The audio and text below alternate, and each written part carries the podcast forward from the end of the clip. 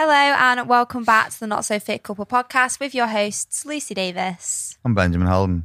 So we have another guest with us on this week's episode of the Not So Fit Couple podcast. I usually refer to him as Fergus the Freak, which I'm sure he will. I, I, I didn't know that. To be fair. That's behind your back, mate. Usually, and it'll be for good reason. Of, of I will explain a little bit more about that because he's an absolute psychopath when it comes to endurance events and some of the the accolades that he's built up over the last couple of years, which I'm going to let Fergus explain a little bit more about as we go through the podcast. But if you don't mind, Fergus, in a nutshell, sell yourself to the people, the listeners. Okay. And then I'll I'll dive in and scratch the surface a little bit more. okay, okay. I'll be as concise as I can. So, Fergus Crawley, I'd probably class myself as a hybrid athlete, which is a bit of a vague term, but it basically means I balance strength and endurance concurrently, as well as focusing on just extracting the lessons from my own personal mental health story and placing that within the context of my training, my existence, what I do now, etc., etc. Alongside that, I've got an online coaching business, a public speaking business, and I train probably about 14 to 20 hours a week across strength and endurance training and go from anything from 100 mile races to powerlifting meets to iron distance extreme triathlons and kind of everything in between. Mm-hmm. But I'll explain more why I do Yeah. that because that sounds pretty stupid at this point. That's it's obviously like a really hard thing to balance, and something that me and Lucy have been speaking about a lot, a lot over the last couple of weeks of the podcast is balancing that strength, building muscle tissue, and the long endurance events. If you were a top trump card, how would you Ooh. how would you rank your kind of attributes? But what are the attributes? Okay, so you've got Yeah, yeah. strength, Uh-huh. speed, power, and endurance. yeah, okay. Okay. Strength. Okay. I think top end. I'll define top end strength as like just maximal power output, Yeah, uh, yeah. ma- maximum strength output. Power will be like more, more sort of like jumping, Like and- explosive, Yeah, yeah, yeah, yeah. all that stuff. And then speed will go. Let's just discount the hundred meters because I'd, I'd be really bad there. We'll go, we'll go two hundred meters and up. Uh, strength probably relative to my body weight. 85. I don't know what 99 is. If Larry Wheels, Larry Wheels is 99, I'd probably, Yeah. be, I'd probably Yeah. be 75. Um, endurance probably about 75 as well. But I think having those two in that equal range is probably where the challenge Yeah. really is. Power, honestly don't know. I can jump high, but my upper body power is pathetic. I'm like a pear from the ground upwards. I'm, I'm com- completely lower body dominant. So that's that's interesting because most guys are usually like a fucking Dorito. I'm the anti bro. I'm the Yeah. anti bro. Yeah. I don't know. I just um, I just, just kind of like started squatting frequently, and then my legs blew up. I mean, I've, I've not really had to do that much volume since then to maintain my strength or size in my lower body. If I do too much volume, my arse just becomes untenable for clothing. so I try and avoid too many split squats. But then I can do as much volume as I want, upper back, pecs, and stuff. Nothing Really? nothing. So I've just played to my strengths and then power. uh, Yeah, power. I don't know, fifty to seventy-five range. I'd say. And what was the last one? Speed. Speed. Oh dear. I guess potentially not speed for you, more so distance.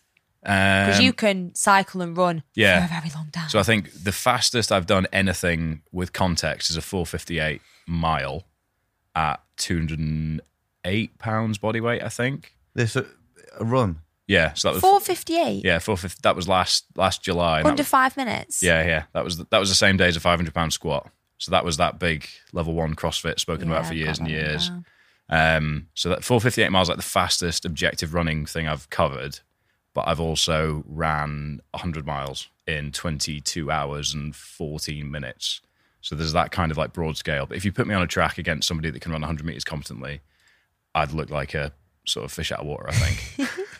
100 That's miles is absolutely crazy, by the way. But it's like you're you saying that is the definition of hy- hybrid athlete. You can run 100 miles. You can. s- What was your squat when you did the 500 pound squat? yeah, 501 pounds, same And- day as sub five mile. Yeah. You just don't think those two things go hand in hand, but they Well, it's 'cause they absolutely fucking do. don't. Well, yeah, they, they- they're not supposed to But go it- together. it- it's more like I know that they don't, and I'm not going to argue that they do. But it's how do you I, like? I'm not elite in either of those things. Mm-hmm. So as soon as I put my ego to bed, being like, I'm not going to be best of the best in one thing, because my logic is, unless you're training to be the best in the world at one discipline, why end yourself and put yourself in the bin over and over again and stop yourself from doing the things that you enjoy mm. to not be the best? Why would you not broaden your training horizons, broaden the things that you enjoy so that you can be better at more things rather than above average in in one, but at the disservice of others. And mm-hmm. the pow- powerlifting was sort of how I got there because I was powerlifting competitively for four to five years. Did my last competition in 2017. I just finished it. I was like, that didn't really give me much. Yeah. Like, Yeah. cool. I've I've squatted, benched, and deadlifted more than I ever have, but I didn't get much of a buzz off it. But up until that point, I hadn't been playing golf on Saturdays because I knew I had heavy squats on Mondays. I, I enjoy playing golf, Yeah. and I was like, nah, because I was worried about having ten thousand steps in my legs before heavy squats on a Monday for a sport that I wasn't at that stage even that good at in the grand scheme of things. That I didn't care about that much, but it was pure ego being like, I want to make sure I get the best out of my strength work. So just tapered back everything around that. Whereas now it's a much more holistic. What do I enjoy doing? I enjoy cycling, swimming, running, hills, lifting. I enjoy sort of Metcon style stuff. I enjoy real 10 minute park up a deck chair, put on a pair of knee wraps and just absolutely send it sort of squats. And I also enjoy track work. So I do them all. And it's not it's not like it's not like I aim to be the best at all of them at once. I go through ebbs and flows of peaking certain elements, troughing certain elements, put, going into maintenance on certain bits, but doing enough maintenance work as I go so that I'm conscious of what direction I'm going. It's very goal oriented. You can't just sort of YOLO it and just think I'm going to be the best at everything because that doesn't work. You'll be tanked, you'll overtrain, you won't recover. So you need to be specialist in terms of what am I training for at this moment? How do I focus on that and what does what do I scale back so that I can keep that up? But acknowledging that that short term scale back will actually pay further dividends in the future because we all know like if you've built loads of strength you don't need that much volume to maintain it mm-hmm. but you need a lot more volume to actually grow it and that's what i've realized with my strength work i was fighting like mad to gain two and a half kilos on my squat and my deadlift towards the end of my powerlifting i don't want to say career but the period of time in which i was powerlifting Whereas now, I don't need to do that much volume to be able to stick around sort of the 220 mark on squat, 220 mark on deadlift, and uh, bench is irrelevant. That's so 2012. But just like it, it doesn't, if I want to increase it, I obviously invert that and focus a bit more on the volume there. But I can maintain as long as I'm sensible and let my ego just dissipate. Because if I think, oh, I want to be stronger, I want Yeah. to be stronger, I'll do too much. And then my, my running will pay the price, etc., etc. So it's a very fine balancing act, but it's we'll go into it a bit more about the methodology side of things, how I approach it, but it all comes down to the fact I do the things that I enjoy and I acknowledge that they don't speak to one another physiologically, but that doesn't mean that you can't figure a way to develop yourself mm-hmm. slowly and both of them at the same time. But it's not it's not optimal, but it can be done to a certain level. So let let's say you've got 100% capacity and you can give 50% to each. All that means is you've got to be more selective and specific in what you devote that 50% to. You're pushing a little slower, your progress might be a little slower, but you're doing two things that you enjoy at the same time, which in my mind is better than putting all your eggs in the basket of one thing and not necessarily doing all the things that you enjoy on a daily basis. Depends what your end goal is, though, as well. This this debate I've had a couple of times with people like Greg Doucette, who's commented on or done review videos on uh, Nick Bare's videos. Yep. Who's posted videos about building muscle and improving your run time. And and Greg Du- Doucette's criticism always is that you you can't be good at both, or you can't be best at both because you're always going to be jack of all trades. But that's coming from a a very much a bodybuilder's perspective. Like he's looking at what's optimal for a certain sort of attribute or a certain outcome. And and most people aren't looking for that. Let's be honest, most people aren't bodybuilders. So it's not it's not always relevant to the everyday person. And th- the same with uh, this is probably controversial. Like if you want to be good at something, you don't have balance. Like Yeah. if you want to be the best in the world at something, you don't have balance. But for example, most of our listeners aren't looking to be the best in the world at something. They're probably looking for a challenge. They want to do something different. And they want to get the enjoyment out of doing multiple activities, which is why we set up the last program that we're doing, where we're getting all members to build up to a 10k charity run. Yep. And Yep. loads of them are absolutely loving it because they've not run ran for a long time. And to be honest, neither have we, have we? But the the, the thing that I've really got out of it is, like I, I love lifting, I enjoy lifting, but I also get a a massive buzz and that high from running as well. And that's having them both together is like way better than just having the one. So you've got to look at like what you're getting out of it at the end of the day as well. I think and for, for me, even like not just my physical health, my mental health have been so much better since I've been running because it's not like going to the gym. I'll bang out a couple sets of bench press and I'll be like fucking around on my phone for a little bit. It's like if I start fucking around on my phone when I'm running, I'm running to a lamppost or Your heart running for a load of dog shit. Yeah, Yeah. yeah, yeah, yeah. yeah. exactly. I also think with running, like I'm a very competitive person.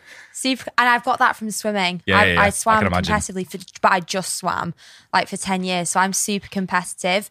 The one thing that I love about running is you can you can try and always improve in different ways. Where it's like a five, like I really want to go sub forty for a ten k, and that would be like an amazing goal. But then I want to do a marathon, and then in two years I want to do an Ironman because it can just keep going. And that I don't know. For me, that's so exciting than just I'm just going to go to the gym, and I- don't know why, but it's having that mixture of both. And it, people always say to us, "How are you building muscle?" and running and not losing muscle. It's kind of like you've just got to, like you said, find that balance and I guess take maybe a slight hit on building optimal muscle. Not that bothered. Run a 10K under 40. Sound. Do both. Exactly, exactly. And I think that the key element there is that you've specified a goal and you've actually you've kind of adjusted everything around it. But I think the equivalent is that you've got all these little PBs within these different disciplines, which is why triathlons are fantastic. Is you've got mm. three things you can work on concurrently. But triathletes get burnt out and think, why am I doing this anymore? Because they've probably exhausted all the options. It's like volume PBs in the gym. When I see powerlifters being like, oh, this is my best set of 15, like, who cares? Why? Like, you're obviously looking for a reason to justify doing sets of 15 mm-hmm. to like apply a metric to. th- uh, I've squatted 132 and a half kilos, 15 when it was previous PB of 130. Like, to me, that's just not as exciting a metric as developing across the board. But the key point for the individual there is that we want to attach metrics to improvement. And the best way to do that across things is by doing more things, more new things. And the best thing about trying new things like the run with your, your current program is that people progress quickly. That means that they'll learn do I enjoy this? Where does it fit in my overall lifestyle? Actually, am I getting a buzz from seeing my 5K go from 25K, uh, 25 minutes to 24 minutes? Actually, maybe I'll try 10K and do it in this time. And then you've got different distances, you've got different paces, you've got different sessions you can PB in regularly. And that's why we all train, generally speaking, isn't it? Because we want those little micro wins over time, which means that we feel more in control in our day to day lives. And it means you can be competitive with yourself in so many different ways. And then if you want to be, you can be competitive against others. But I think it might just be stagnancy for some people. Like, I mean, I've been, I was lifting for six, seven years before I decided that I was actually a bit sick of just doing that. Mm-hmm. But then again, I know people that have just been running for six, seven years that now are lifting a little bit more. And maybe they've actually decided, you know what, I'm going to do some time on the bike and they might get into triathlons. But it seems like if you were completely single single dimensional in the way that you train for an extended period of time, you will eventually get bored of it unless it's the thing that you are born to do. Yeah.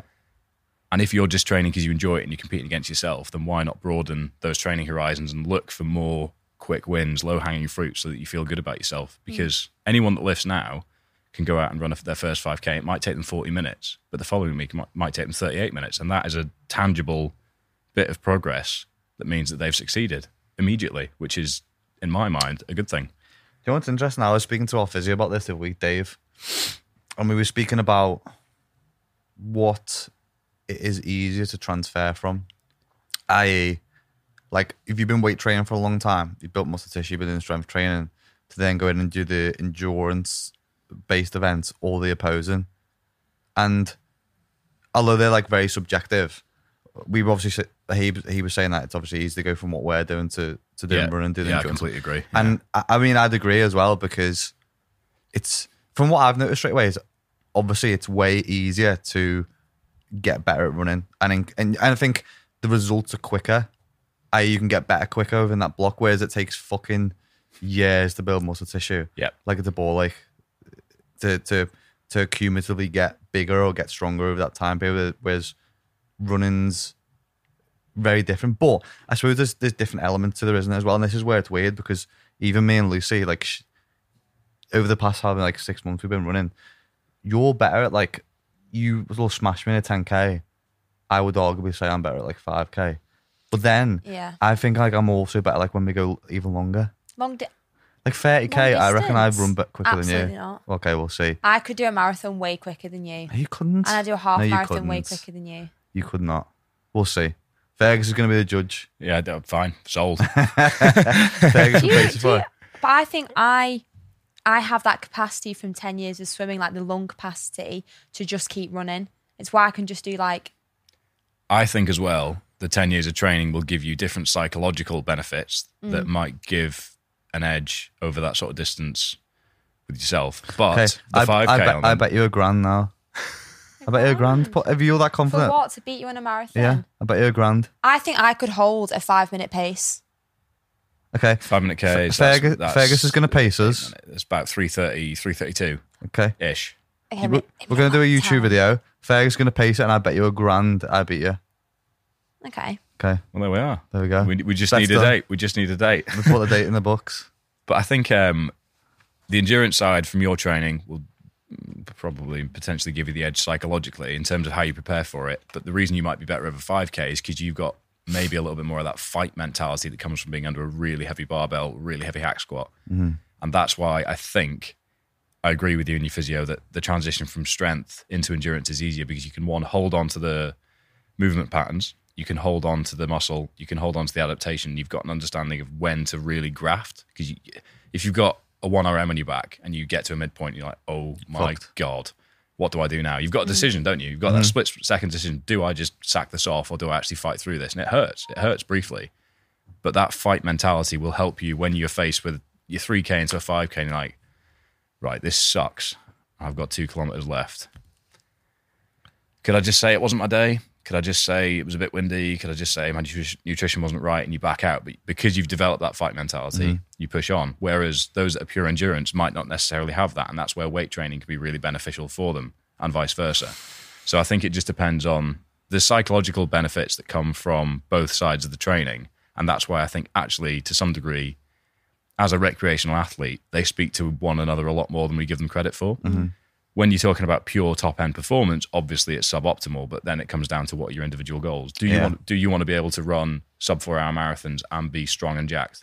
You can do that, no no problem. Do you want to get the UK marathon record at London as well as squatting 200 kilos? You can't do that Yeah, because you can't actually push human physiology that far whilst balancing a concurrent goal. But it's all down to goal setting, which is the sort of tiering we look at.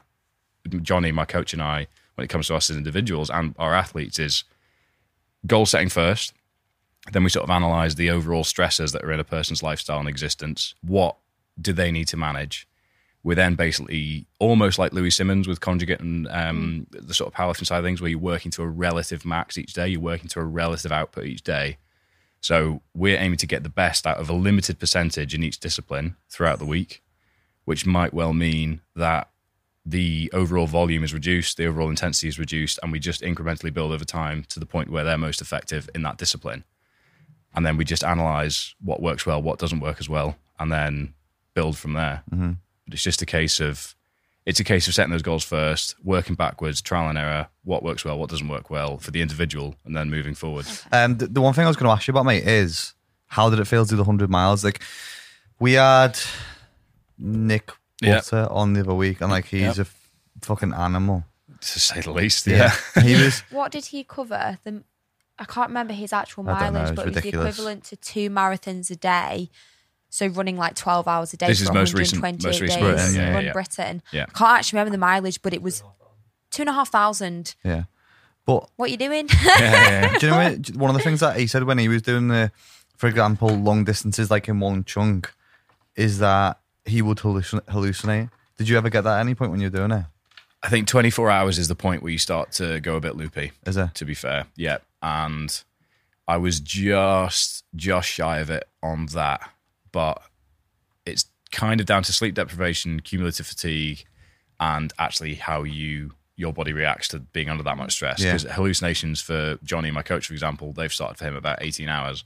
I've only ever had a few. It's been uh, when I was on the turbo trainer for more than 24 hours. That's where I started to sort of see things in my shadow. I'm like, well, that wasn't there. Um, but the what actually started to make me second guess myself was I was so for context, I ran from Loch Lomond in Scotland to Edinburgh, Mm-hmm. which was 90. It worked out 96 miles. The reason I did it, it was 94 miles for the 94 male suicides a week in the UK. So this was my Movember campaign in 2019, the third of three challenges that month, and then when I got to the, I actually got into Murrayfield at 95 and a half miles, and then after I'd done a bit of a talk at Murrayfield, cracked on to finish the 100.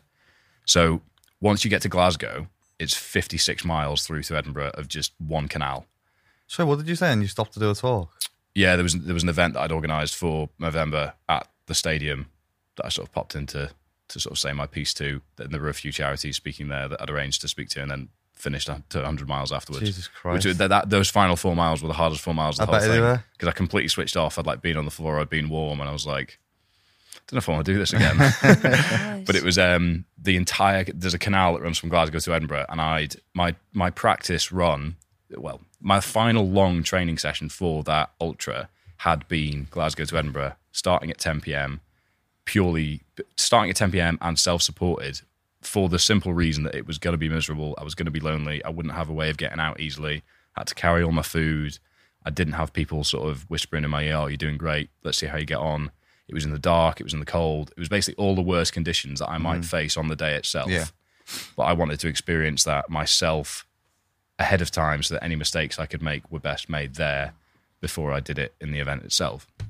And I, I remember about 30, 40 miles into that practice run, there were like deer and foxes and things on the side of the canal. So I just saw complete pitch black. I just saw these green eyes on the other side, and I started to think, "Are you hallucinating, or are they there?" and then I just kept seeing shadows run across me because when you're when you're running with a head torch on in pitch darkness, you can, you literally can't see anything other than the bubble, the bubble you're in, which is miserable, like really quite miserable. That was one of the main learnings from that practice run was just how psychologically tormenting it was just being in a bubble of light for. I think it. T- what did that take me? I think it was it was 10 p.m. to I got in at like quarter past eight in the morning. So yeah, 10 hours and 15 minutes it was for the first 56 miles, and it came, it got light at about 7 a.m. So that it was most of it was in the dark, Yeah. and just that bubble effect really started to play in my mind. Like that was the first time I'd been, was like sad, just sad and lonely at like four in the morning. Will you listen to music or not? No, I actually keep it as a trick up my sleeve. So I don't train with any music for my endurance stuff. I don't train uh, for events. But if I'm ever in a real hole on events, I'll keep headphones as something to like bring me back up a little bit. So that if I set off with them, I'm not. I've got you know what I mean. I've got like more Yeah. things I can rely upon to help bring me back from a negative psychological spiral. Because I mean, ultra running is ultimately just this ebbing and flowing of you're feeling great, you're feeling dreadful. This hurts, that hurts. Oh, that doesn't hurt anymore, but this does and it's just how you actually fight through those little mini battles that come across and how you pace yourself how you fuel yourself and the decisions you make along the way the most important thing That must have been horrible. Like even when I go to the toilet in the middle of the night, I have to put the light on and go in a bit of darkness for like t- ten seconds. Creeps me out. Never mind running for for ten hours. But I've I've noticed quite a few people do that who don't run with music on. Like I think don't think Nick ran with music on, did he? And who's the who's the other guy who's does quite a lot of it? Is it something bitter? Is it Nick Bit? oh zach bitter Zach Bitter? yeah, Yeah, he's got the 100 mile world record Has which he? is like it's like 11 hours 37 minutes absolutely disgusting Mate, I, th- I think he held seven uh, seven 15 minute miles for the entire ridiculous. That's insane. thing yeah, yeah. He- He, Oh my he did some long event. I don't know. It was like something ridiculous, like how many marathons back to back, and he was doing like 12, 50 marathons just back to back to back to back. And I was Yeah. like, that is absolutely insane. He's mad. He's absolutely mad. You, the, the 100 mile world record was on a track as well. It's this like seven day long event over in the States where the track is just open for anybody to run as long as they want for the seven days. And there's some people that rock up on day one and leave on day seven, having just spent those seven days just running as far as they can. I mean, it's, it's I mean, I say it's weird. It's probably something I'll end up doing in the future, but it's, it's, it's like, I, I know why they've got there because the psychological reward of finding yourself in a miserable, lonely hole of just being in a bubble of head torch light, knowing what that feels like, and then actually making the decisions to keep going, get out the other side, and be like, you know what? As bad as that felt, here I am. I've conquered that. Let's go again. Once you've rested and recovered and actually processed it, I've learned more about myself when I've been in those real, real black holes and ultra endurance events than I have from any sort of day to day stresses. And it's it's something I'm putting myself in willingly, so I've always got the option to back out. Mm. But it's when you're faced with the the option, that's where the decisions are made. And where the decisions are made is where you actually build the resilience, the character building, the stuff that you can take from that training into your day to day life. I'm not saying saying everyone should go out and run ultras, but that's why those metrics and those low hanging fruits Yeah. and those quick wins are so important because you always feel like you're conquering yourself in some way. And if you build that momentum over time, when something gets chucked at that you feel actually knocks you back a little bit, you're much better prepared to just bat it off and carry on. And yeah, I've, I've been psychologically, I've been in some proper holes in endurance events. But now, it, it's not it's not like I don't fall apart when they happen. Like I don't let myself spiral. Whereas previously, I'd start to catastrophize and think, oh god, if I feel like this now, and I'm only 20 miles in, I've got 35 miles left. There's no possible way I can do this. You mm-hmm. should probably just stop now and save yourself the actual event. And or you, do you have enough food? Is there too much weight in your pack? And you just go mad inside your own head. Whereas now it's like, oh, this feels harder than it should. Why is that? Okay, well, you've got eight kilos of water and food on your back. You don't normally have that. It's dark, you're lonely, it's cold, it's about minus four degrees, you're on your own. You've been dreading this for three days. You've actually got inside your own head a little bit. What are we looking at here? You're probably overthinking it. Crack on. It'll probably calm down in a few miles. And then it does. And you go again. So it's just, but that's only learned through experience Yeah, definitely. and that's the main thing. And um, like I know, I know ahead of big events now, it's not like it's not like a fear. It's more like an excitement. It's an excitement to learn what I'm going to learn when I'm faced with those decisions, which is explained horribly, but I think, think you know what I mean. no, no, you have to put yourself in that Yeah. situation to understand how you're going to feel in Yeah. future situations. Exactly, exactly. Talk, talking about big events, what was the Also, I just had one quick question about ultras. Go ahead. Because I've asked you this and you've never been able to answer it. And there's another bet coming. Well, why would you answer? this why would the fuck would you ask me? eh? No, so because we actually discussed this. So you know when people do like 250 mile events or 100 mile events, Yep. how do you know where you're going? Is it mapped out? Was someone gone round 200 like Courtney Dauwalter Yeah. Yeah, she's did a savage. 250 miles, and we watched her documentary, and the whole time I'm thinking, how the hell do you know where you're going? All these mountains. So there are. It depends on the race. So s- Okay. some of them have everything naved out for you. Some of them are self-supported. So uh, there's a there's weird subcultures within ultra running. It's horrible forums on the internet full of bitter people, but Why? just people like to attach themselves to bitter corners of the internet, don't they? It's it's like They do. In the- what in what respect? so it's like raw, raw with wraps, raw without wraps, raw with sleeves, the, the Oh, same okay. equivalent, all that stuff. Whereas with ultra running, it's like, did they do it supported? Did they do it self-supported? Was it self-navigated? Ah. Did they have stop-offs? Did they stay in a tent or did they stay in a hotel? Like people like to add all these caveats to records, ah. and it's just miserable. So, Yeah. for example, the Barkley Marathons. There's a, there's a documentary on Netflix that's very much worth watching. That that is an exercise in a sadistic man's mind where people turn up to race. So you turn up to this gate in I think it's Virginia somewhere somewhere cold, and you run five marathon loops. But every year the course changes, so it, it- you don't ah. actually know how far you're covering. It's around 45k ish, up, but it can be up to 55. You're not allowed GPS.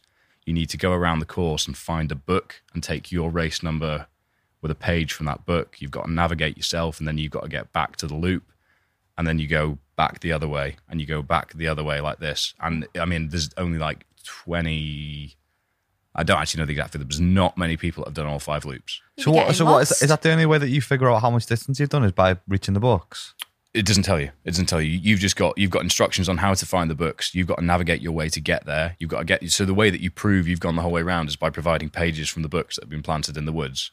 It's it, it's mad. It's Sounds just, like some Harry Potter Horcrux shit, that doesn't it? yeah, yeah. Yeah, it It- it's a bit mad. But the, the guy the guy that runs it's called Laz. Uh, what's it? Lazarus Lake. Lazarus. Yeah, yeah. and you just you just see him, and you just see him with a big grin, telling all the athletes what's about to happen.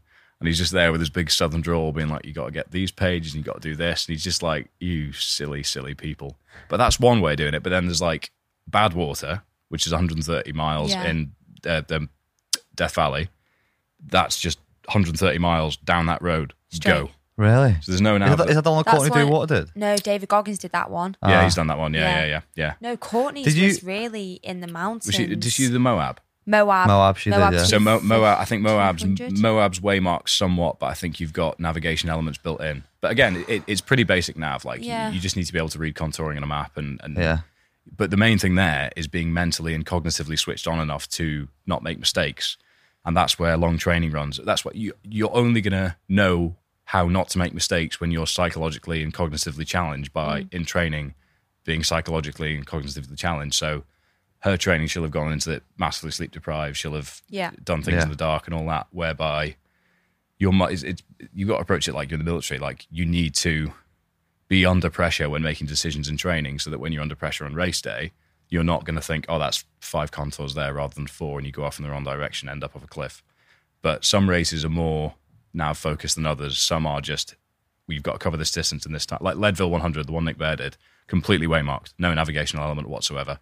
You just got to show up and just co- get, get from checkpoint to checkpoint by the cut. Isn't a lot of elevation in that? Uh, yeah, I think it was th- was it thirteen nine thousand or thirteen thousand feet. So I think it was about two thousand eight hundred or three thousand meters across the hundred miles, um, which is a fair whack. But I think there's two there's two ascents of a mountain about mile fifty or sixty that make it really quite tough. But then again, this is where ego comes into it, whereby so many recreational runners that have the mindset of, "Oh, I'm just going to work as hard as I can all the time," or want to run as fast as they can up the hills and think, oh, "If I'm not, if I'm walking, I'm, I'm not working." Yeah. Whereas the hills are an opportunity to actually recover a walking sticks out and stuff, don't they? People Yeah, do? yeah. Walking sticks, you can recover, you can breathe, you can take a second, you get some food on board because you're not moving fast enough to upset your GI tract, which means you can take some food Yeah. on. And that's what, like in training, walking between sets might not be the worst thing in the world. So it just, it all depends on how you approach it. But in my mind, ultra running and ultra endurance, endurance as a concept is a fantastic way to flatten your ego if you've got one. Well, it's all about that thing of you see it with loads of about training small, don't you?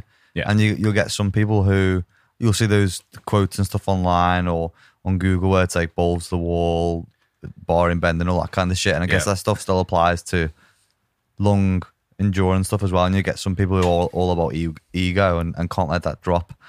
The I'm sure if I've ever listened or read, read correctly, Courtney Dauwalter some point over the past year or so tried 500 miles. I don't know if they actually did it. Though. No, she didn't. She didn't do it. But she was she was attempting to do it, but didn't do it.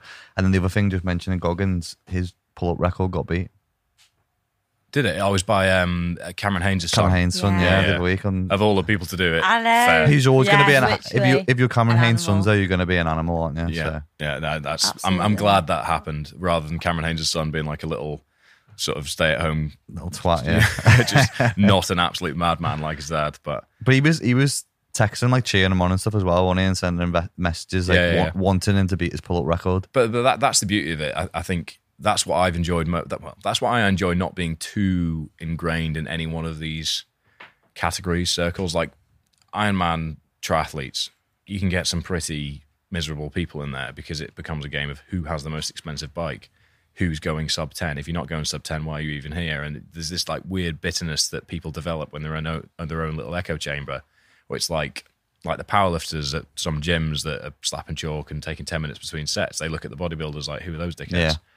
Every, everybody wants to be in that sort of group. And that's why I feel like I'm, I'm just at the surface level of all these things where I get to enjoy them for what they are mm-hmm. rather than getting sucked into the sort of subcultures that somewhat can put people off them.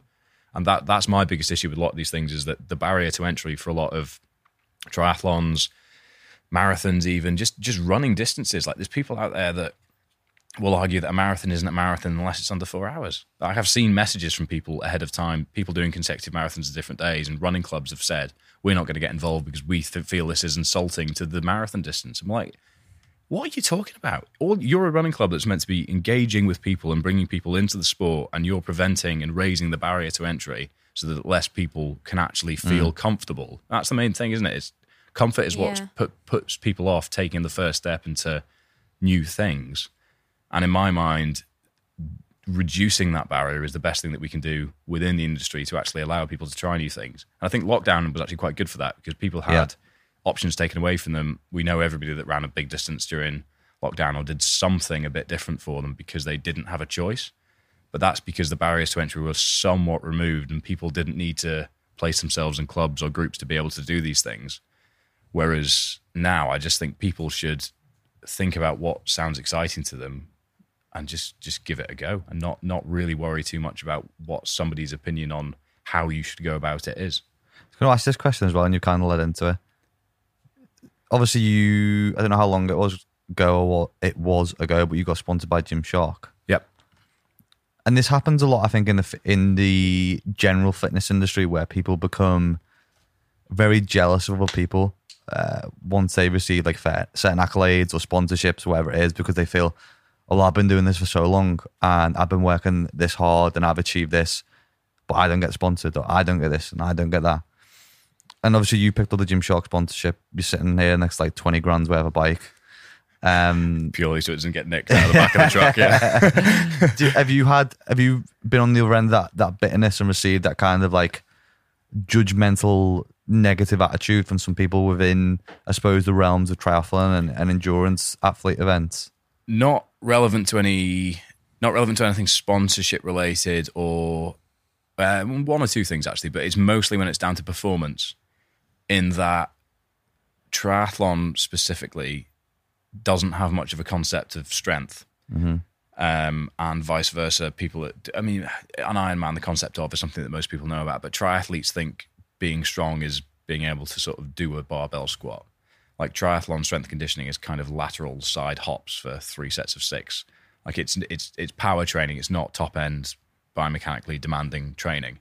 So there've been a few things where people there's, there's forums online actually people can go look at. It's quite funny. Where apparently every kid in Texas can squat 500 pounds. I didn't know that. Well, did just pop out the womb and it's like onto the fucking barbell? Apparently, yeah, exactly, exactly. Have you not seen high school kids in Texas? Like, well, I must not have, Kev.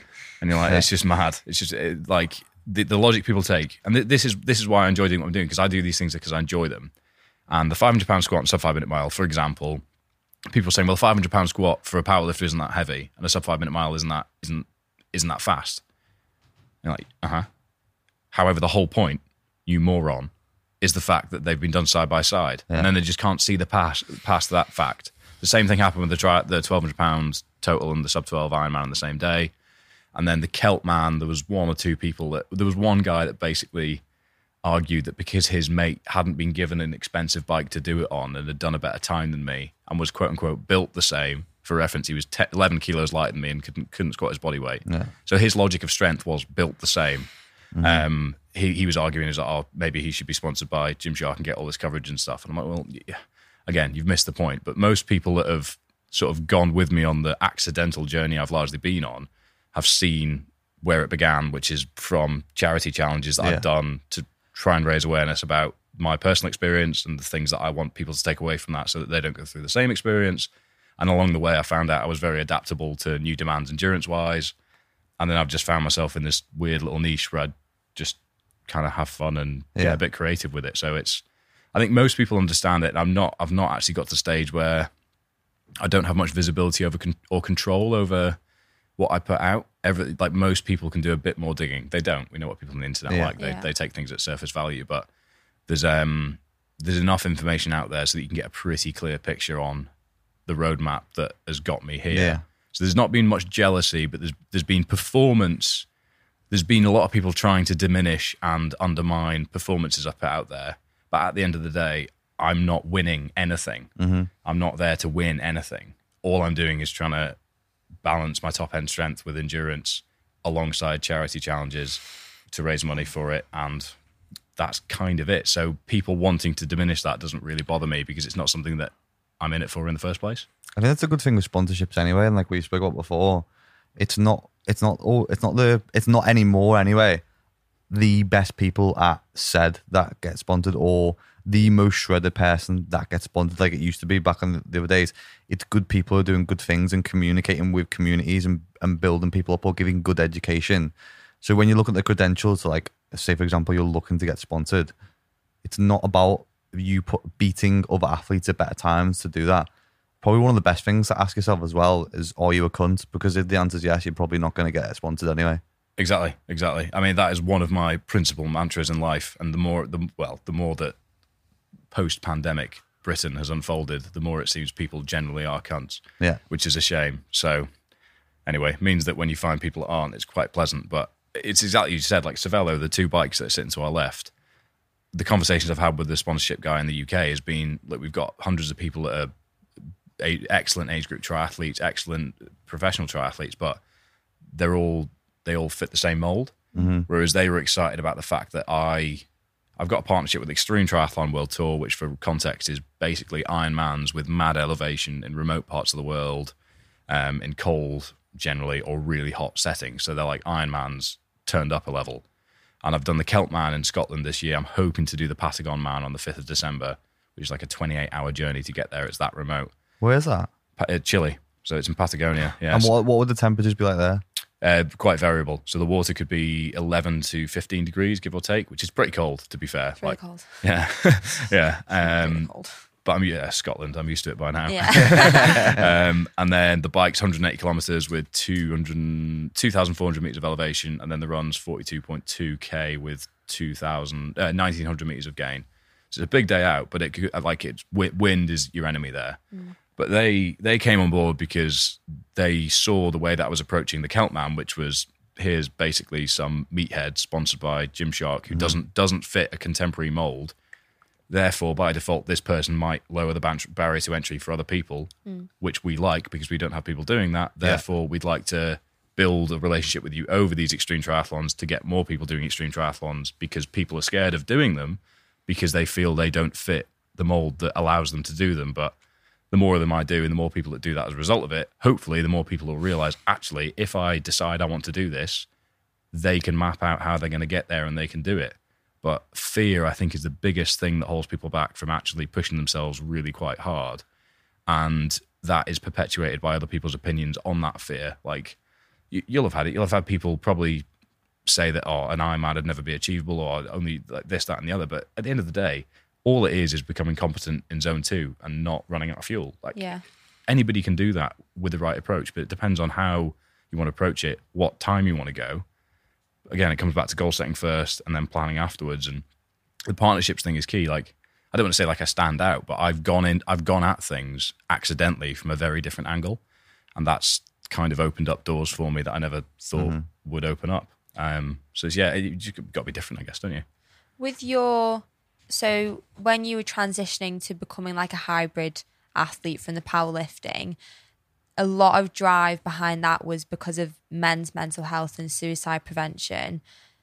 From from what I know from you, anyway, can you just dive a little bit more into like, your personal story? Yep. So I'll um I'll ramble. Bear with me. I'll try and give context just because I think it's always important to paint the picture because it actually maps out where I could have done things differently, which is where people now with that knowledge might not need to go on to the next worse off step. So I went to I went to a really good well, I was expelled from my first school in Scotland just for I wasn't a naughty kid, but I was just the no effort disruptive because I was like falling asleep in class, just so disrespectful in the sense that I just showed no effort to the reciprocal effort that was being given to me.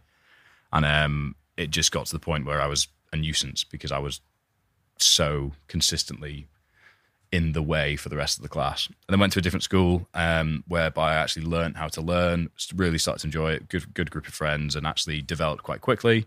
Went from being a kid that wasn't going to university to being an Oxbridge candidate. Put all my eggs in the basket of going to Oxford and just worked my arse off for my final two years to try and do that. Didn't get in.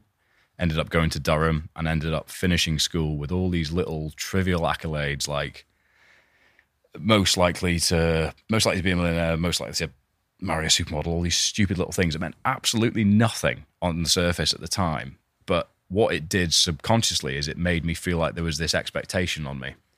And I didn't get into Oxford. I went to Durham instead, which was the first little like, oh, you've kind of fallen a little bit short of where you wanted to be there. Mm-hmm. I turned up to Durham, and my logic had always been go to the best university that you can. Doesn't matter what city it's in. Enjoyment is completely trivial in comparison to the prestige of the university. Mm. And I hadn't even looked at Durham before I went. So I chose the college based on the fact it was self catering because I wanted to monitor my calories and stay jacked, basically. Turned up, and entirely to my left was a block of Chinese postgraduates. The block below me were all girls from within 15 miles of the university.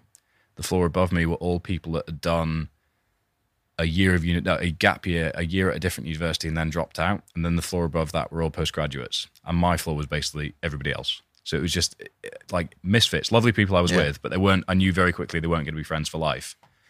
And then a bit of a bitterness started where all my friends were having a great time at uni. Other people at uni were getting on really well. And I was like, I worked my arse off to get here. And I'm the one that's paying the price. And my course, again, I, I chose to do theology and religion at university because it improved my chances of getting into Oxford, not because it's what I wanted to do. Mm-hmm. So I was playing a numbers game. Yeah. And then on my course, about 80% of the course were like their community was Scripture Union, which I'm an atheist. I, I wasn't, I, I was studying theology and religion out of interest of the concept and its cultural implications rather than being religious. Mm-hmm. So they had their community, which I didn't fit into, and there was nobody else really on my course. So within about a week, I was like, everybody's got their thing and I don't fit, and everybody expects me to fit. What's going on? Tried to start a powerlifting, weightlifting club, but there was no space in the gym. So I had to travel like an hour out of Durham to get my training done. So What was do you mean there's no space in the gym? so they've got a performance gym which was reserved for the performance teams. Yeah. So the, like the upstairs gym didn't even have squat racks. It was all machines. Like the, the university gym did not have squat racks Yeah. when I started, whereas they had Eleiko kit all downstairs. If you were in the first fifteen rugby, for mm-hmm. example. Mm. So I was told there was no space, and then all of a sudden I'd gone from being this ambitious, sociable young man to being surrounded by people with no mates, no way of training with people, no way of interacting with people. And from that point, it just started to steadily spiral. And it was very quickly that having retrospectively been diagnosed, I became quite depressed. But I didn't do anything about it because I was so, so determined not to let down people's expectations of me and the expectations I had of myself. So I kept it to myself for ultimately 18 months, but I decided to live in Newcastle in second year because I would rather be with people in a different city than be on my own in my university city because I just craved a bit of human interaction Yeah. again. And that was actually okay for a little while until exams rolled around in like sort of spring 2016.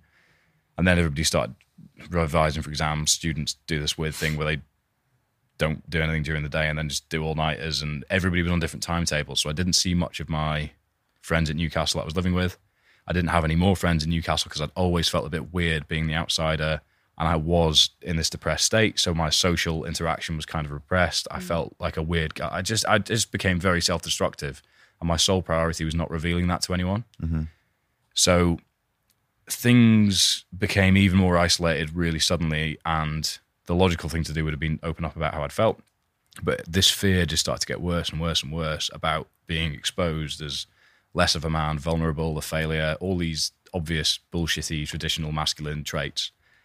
And then a week passed it must have been mid-April a week passed where I realized I hadn't said a word out loud to another human being other than like a Tesco cashier or a barista or something like a oh thank you.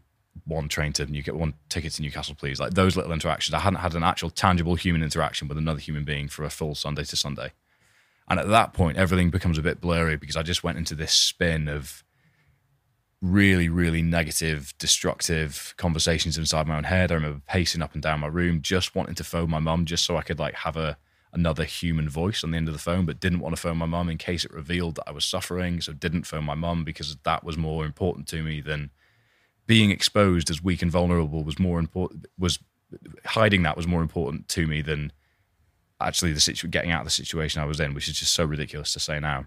Do you know during that time as well? Sorry, were you still going to the gym and training, or Yeah, yeah. So the, the irony is, I think training allowed me to suffer for a lot longer than I otherwise would have done because training was the only thing I had. So I was traveling an hour each way to a gym in Benton in Newcastle, um, five days a week, and I was there for two, three hours, and that was that was the only part of my day that I looked forward to. And then, having been a bloke that previously ex rugby player, previously used to think mental health was just a figment of imagination, an excuse for people to avoid responsibility, or a way to label themselves when actually they're failing and that depression wasn't a real thing, suddenly I couldn't squat 100 kilos. I could barely. I wasn't sleeping. If I did sleep, I'd sleep for like two days and sleep through alarms and just go off grid without even realizing what was going on. And then it became physically manifested and it became overwhelmingly real. At that point, things became so desperate. I, I, mean, I say again, it was blurry, but I was just so lost. And it, it there, there was like a decision made where it was like, you need to either expose not exposed. Uh, that's how it felt at the time, anyway. But reveal this Yeah. is the way you're feeling, or take matters into your own hands. And I can't remember my thought process really, but I can't remember the date either. I kind of effectively not block it out, but the context around it's all the same. It's just blurry either side. But it was May. I think it was May 10th, something like that, where I got a message from my mom at 6:32 with an article from a newspaper saying that a girl had passed away because there had been peanuts in her curry. I'm allergic to peanuts. She was sending me this article to be like, please be careful, which translates to I'm your mother, I care about you. yeah, Below that was just be careful, Fergus. How's life with the boys in our family WhatsApp group? My brother said, Yep, all good, thank you, doing this, doing that. And I said, I'm fine. How's life with everyone else? Two hours later, I grabbed as many opioids, as, as just as many drugs as I could get my hands on, chinned a liter of um, spirits, and just hoped to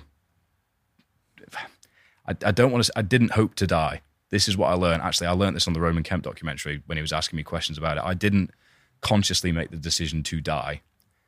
I just wanted peace from my own head, and I've successfully blocked out what the actual implications of that were going to be.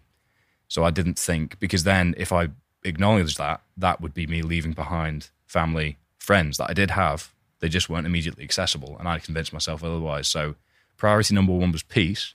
Nothing else was important, and that's how I think I actually went through with the decision. Because now you hear people asking, how can they make this decision when families left behind, etc., etc. It's where the whole misconception of suicide as a selfish act has come from, and some people still feel that way, which is mm-hmm. the, the wrong way to feel. But it, it that comes from you are leaving something behind, and it was the the documentary again where Roman's friend that passed away, his mum said the pain isn't taken away; it's just transferred. I kind of winced when she said that on the documentary because I thought that some people will interpret that as suicide as a selfish act, but all it did for me was it made me realize actually I hadn't considered what was being left behind out of what I felt was necessity. I, I, I genuinely saw no other way. I, I, could I just couldn't cope with the chaos inside my own head for any longer. As a young man who was meant to be doing this, meant to be doing that, meant to have achieved this by this point, meant to have achieved that by that point. and because I hadn't, and because I'd let myself feel this way for so long, I was therefore a failure. And because I'd mapped my life out so far in advance, I didn't, I, I couldn't see past the immediate state I was in, and that got to the point where peace. I don't want to say death, but peace seemed like the only option, and the delivery mechanism for that was a suicide attempt. So, from that point onwards, I kind of went into it's the recovery. This isn't what I could recommend for everyone, but a couple days later, I got a message from one of my best mates saying, "I'm getting a puppy from this litter next week. You in?" And my brain just kind of went like, "Fuck yeah!" Like I just like I saw this message come up. I was like, oh my god, that's exactly what I need because I I didn't see a puppy. I saw responsibility. I saw structure. I saw a life to care for. I saw a reason to exist. Most importantly, it was a heartbeat. It was just something to exist with, some a, a companion to exist alongside. A week later, I had a 14 week old French bulldog in my hands. I was walking him up and down the street, and Geordies was just saying hello, like it wasn't deep psychoanalysis, but I was just speaking to people again. And that slowly started to build a little bit of confidence where I could leave the house for more than just necessity. I'd then sit and work for my exams in a coffee shop. I'd have him on my lap so he didn't piss on the floor. And then a family had come in, and after a while, I got to know the family, and they'd walk in at lunchtime whilst I was doing my work. And I had these interactions again. And slowly over time, he allowed me to come far enough back to being myself to actually confront and acknowledge what I had gone through and then I was just out walking him and started saying things that made me quite emotional, just talking to a dog as people mm-hmm. do. But he obviously wasn't talking back. He's not that clever. He's not that clever at all, actually. But he he was the catalyst that allowed me to understand my own experience, to then be able to be comfortable with it, to then understand what to do next, to then see me through to Christmas. So a whole six months later, where I actually told my parents, and it wasn't because I felt comfortable telling my parents. I still hadn't told anyone what I'd been through. Just the first time you, yeah, yeah. And um, I, what I should have mentioned as well is actually when I came around from the suicide attempt, I was literally it was it was just uh, to be graphic, it was just disgusting. I was just in a puddle of my own vomit, having. I was still heavily, heavily intoxicated as well. Like I couldn't move. My eyes were open, my brain was working, but I couldn't do anything with them. So I was just you couldn't move at all. Couldn't move at all. I was like completely comatose. I was just sitting there. Do you remember what you'd done? Uh, yeah, it came back to me slowly, and I started. I was here. There, there, were footsteps outside my door, so like I was in there, but no, no, like the way we were operating at the time as a household, and we just everyone was doing their own thing. Yeah. So I was like present but unable to move, and the first feeling was rage and f- failure because the one initiative I'd taken to improve my situation hadn't come off. So I thought, you've done all this, you've done all that, and you've actually done something to try and fix this, and it hasn't worked, you useless bastard. It was kind of the way I felt. And then I started to realize that that was ridiculous. Then I got the message, and then things improved with Odie. But my mum had never wanted a dog. We'd always jokingly been like, I was going to get a dog one day and spring it on you. And then that actually happened. So she was faced with the Fergus, why is there a dog in the house at Christmas? What's going on? You've snaked us all here. Mm-hmm. And then I actually explained through necessity rather than choice that that's why he was there. And um, that then allowed me to kind of enjoy the next couple of years. I really enjoyed my third year at university, had a really close group of friends that I'm still really good friends with now. But it allowed me to reclaim my own sense of self and then just enjoy being happy for a few years. And then to round back to your question, we, well, I, we, me and Odie, Weird. Never done that before. um, I was living in London. I'd just finished Heineken's graduate scheme. I've been working in their London team as a full time role just because it was my dad had worked in the beer trade his whole life. Didn't really know what I wanted to do when I finished university. I was just happy to be existing cont- with content for the first time in a while and did the graduate scheme full time role. And then I was caught between a few like procedural things that weren't allowing me to do my job effectively and was starting to piss me off a little bit because I was kind of a bit cut off at the kneecaps and my job had become very box ticking rather than actually fulfilling. Mm. And then I remember opening my laptop one day in a in a cafe in Brixton. It was I think it was called Stir Cafe. Sold caramel brownie, flat white. I remember it really well. Opened my laptop and it was just like this blast of white noise in my face, not from the device, but just mentally, just uh, like shut it, like out of panic. And I immediately thought, Fergus, you dickhead, just get on with it. And then thought, actually, no, you've been here before. You know what this feels like. Don't do what you did last time, which is just bottle this down, try and crack on and see where it ends up because you know where it ends up. You don't want to be there again. You've, you've, you've shared it with people. You don't need to go through that again. So I thought you need what what were you missing last time you felt like this? A sense of purpose. Okay, therefore find one. What are you good at? I was good at squatting. I just squatted 260 kilos in competition. I was like, okay, squatting, sense of purpose. Where do we go from here? Charity. People do stuff for charity that might be valuable. Uh, rugby, Movember, kind of cool because it's got a cult following. The Movember mustache, they've got t-shirts and stuff, which doesn't make it as like obviously charity focused. It's kind of cool, which kind of masks it a little bit. Was Yeah. my logic. And then looked at what the global suicide rate was did some maths and decided that afternoon to try and squat half a million kilos in 24 hours to represent the half million global male suicides each year. Messaged somebody saying, I need somebody to coach me for this. Messaged Movember, got on the phone with them the next day and just started this campaign to just try and do this thing to give me a sense of purpose, a sense of fulfillment, some training direction, and basically stop me slipping back towards depression because I knew what it felt like. And then attempted that on the 12th of December in 2018. So training for that was where like the, the hybrid stuff really started to ramp up specifically. I was 129,000 kilos in, about five hours deep or something. I was ahead of schedule. It was like 2,200 reps at 60 kilos deep. And then uh, slightly tore my MCL and sprained my Oh, patella tendon. hell. So, but then again, I was lying on the floor, crying my eyes out at three in the morning, and there were like 600 people on a live stream on YouTube at three in the morning. I was like, what the fuck is going on? Why are these people up on a school night? And just messages of support being like, look, actually, this was never about the physical challenge because throughout that process, when I started the challenge, I had no intention of sharing my personal story. I just wanted to talk about men's mental health and Yeah. suicide prevention conceptually. And I had so many messages from my friends, their friends, mutual friends, connections, family members with sons, etc., saying this is really important that you're doing this. And I was like, why are so many people saying this? Maybe, maybe Fergus, you're not the only person that's felt like this in the past, mm. and you're not a freak. You're not unique. And then two weeks later, I spoke to somebody in Movember, and I was like, "Look, I'm actually, I think I'm, I think I'm comfortable sharing the real reason why I'm doing this." And they helped me draft a bit of a press release just to sort of concisely. I mean, it wasn't like it was going out to press or PR really, but it was just it helped me con- it helped me contextualize what I wanted to say without it becoming without me without giving me a way to sort of half start and then scale back, which is what I'd done up until that point. And then just put up my personal Facebook, started an Instagram for the event, and just said, "Look, this is why I'm doing it," and that just blew it up in my immediate social circles. I think I'd raised 15 grand before I'd even started. Finished on 25 and a bit grand. Ended up squatting in front of Twickenham Stoop Stadium in front of 12,000 people. Just just said yes to absolutely everything. Just went mental. Left my job. Um, just decided I'm gonna I'm gonna do this because this is this feels important.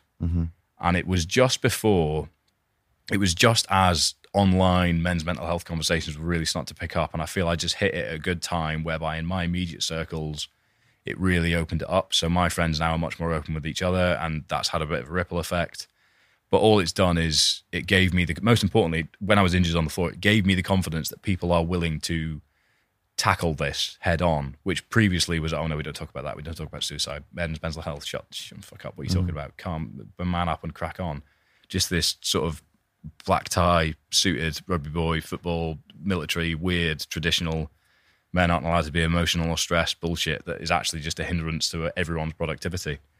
And then from that point onwards, everything else has happened along the way. But the, the, the first charity challenge I did came out of slipping back into de- depression, deciding you've made mistakes that other people don't need to. Share those mistakes, share those lessons, do something stupid along the way that you enjoy. And kind of here we are is the summary. But I think um, those are the main details covered off. But God, it leaves you speechless. Uh, is this what led you into then doing the triathlon events? Because because you got into the real. Yeah.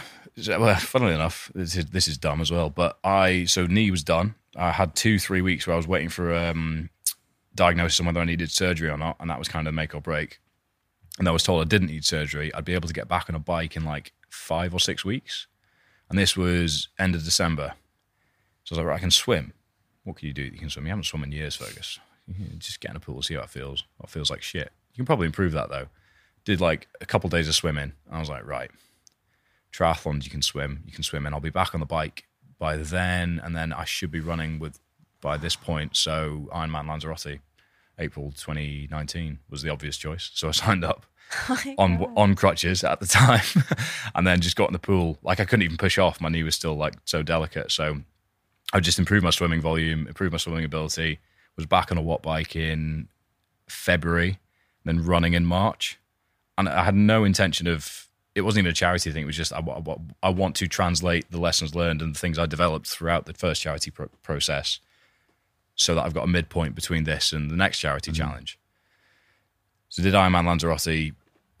Tough day out. Tough day out. That on what was like eight weeks of proper prep. Really, having never done a triathlon before, mm-hmm. just because again it had given me the confidence that fuck it, just sign up and see what happens. Just get some skin in the game, and that, Yeah. then that will carry you forwards.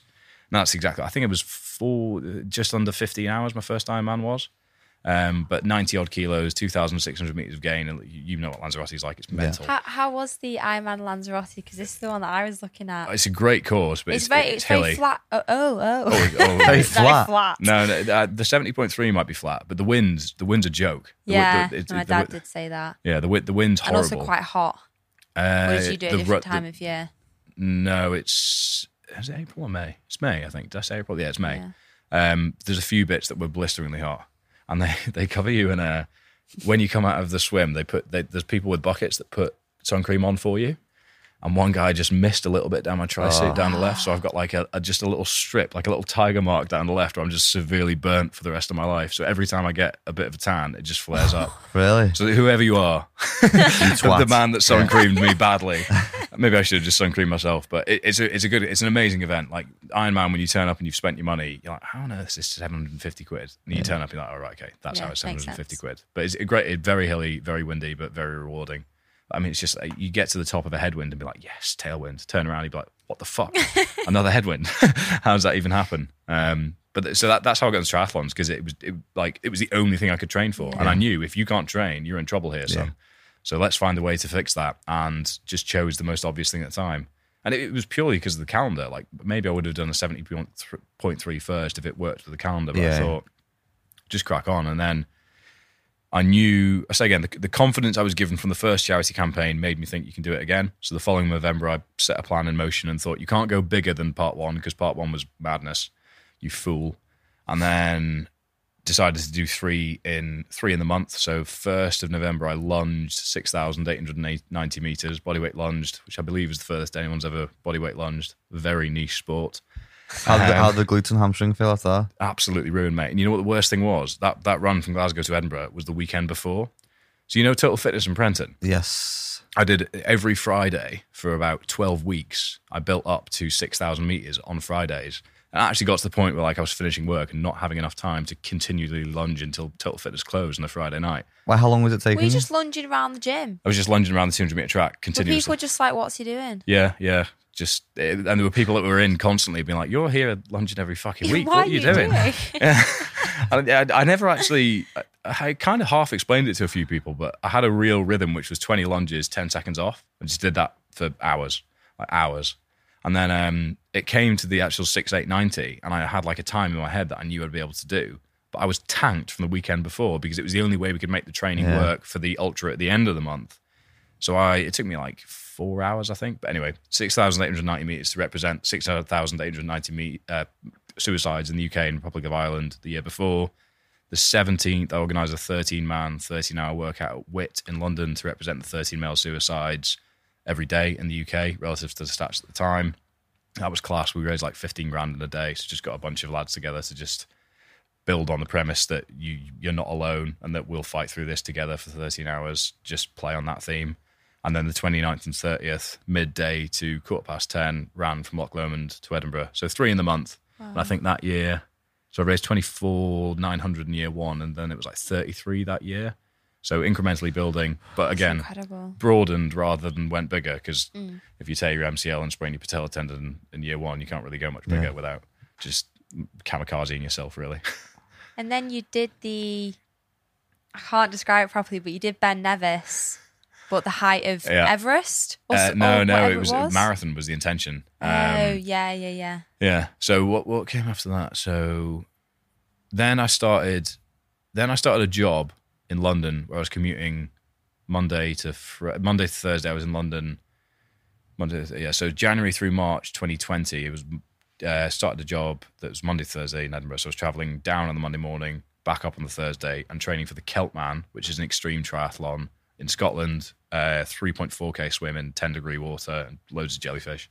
Sounds ideal. It's fantastic, very ideal. It's a freak out the first time you see jellyfish, and then you realise that you actually can bat them away and they're fine. Really? Yeah. I, that's my big fear, you know, swimming. It's only the tentacles that sting you. But you. what have you touched that? Uh, you're in neoprene. You're in Okay. neo- it's only your face that's exposed, so don't don't headbutt them, and you'll be fine. Might be hard, to be fair. We're in the northwest, but um, then in 202k on the bike, 2,200 meters again, and again, mad amounts of wind, mad amounts of wind, um, and then marathon over two Munros, which are mountains over 900 meters in Scotland. So it was a big, big day out. So started training for that. Was managing to make it work whilst working a job in London as well. So it was basically doing all my intensity Monday to Thursday. Friday was big gym session. Saturday was my big endurance day. Then COVID happened. So we went back to my family house in Hoylake where my brother and I had built a gym a few years earlier. And then realized I'd got all this aerobic capacity, all this speed work, and all this strength work under my belt. Then the 500 pound squat and sub five minute mile thing started to reappear on the internet.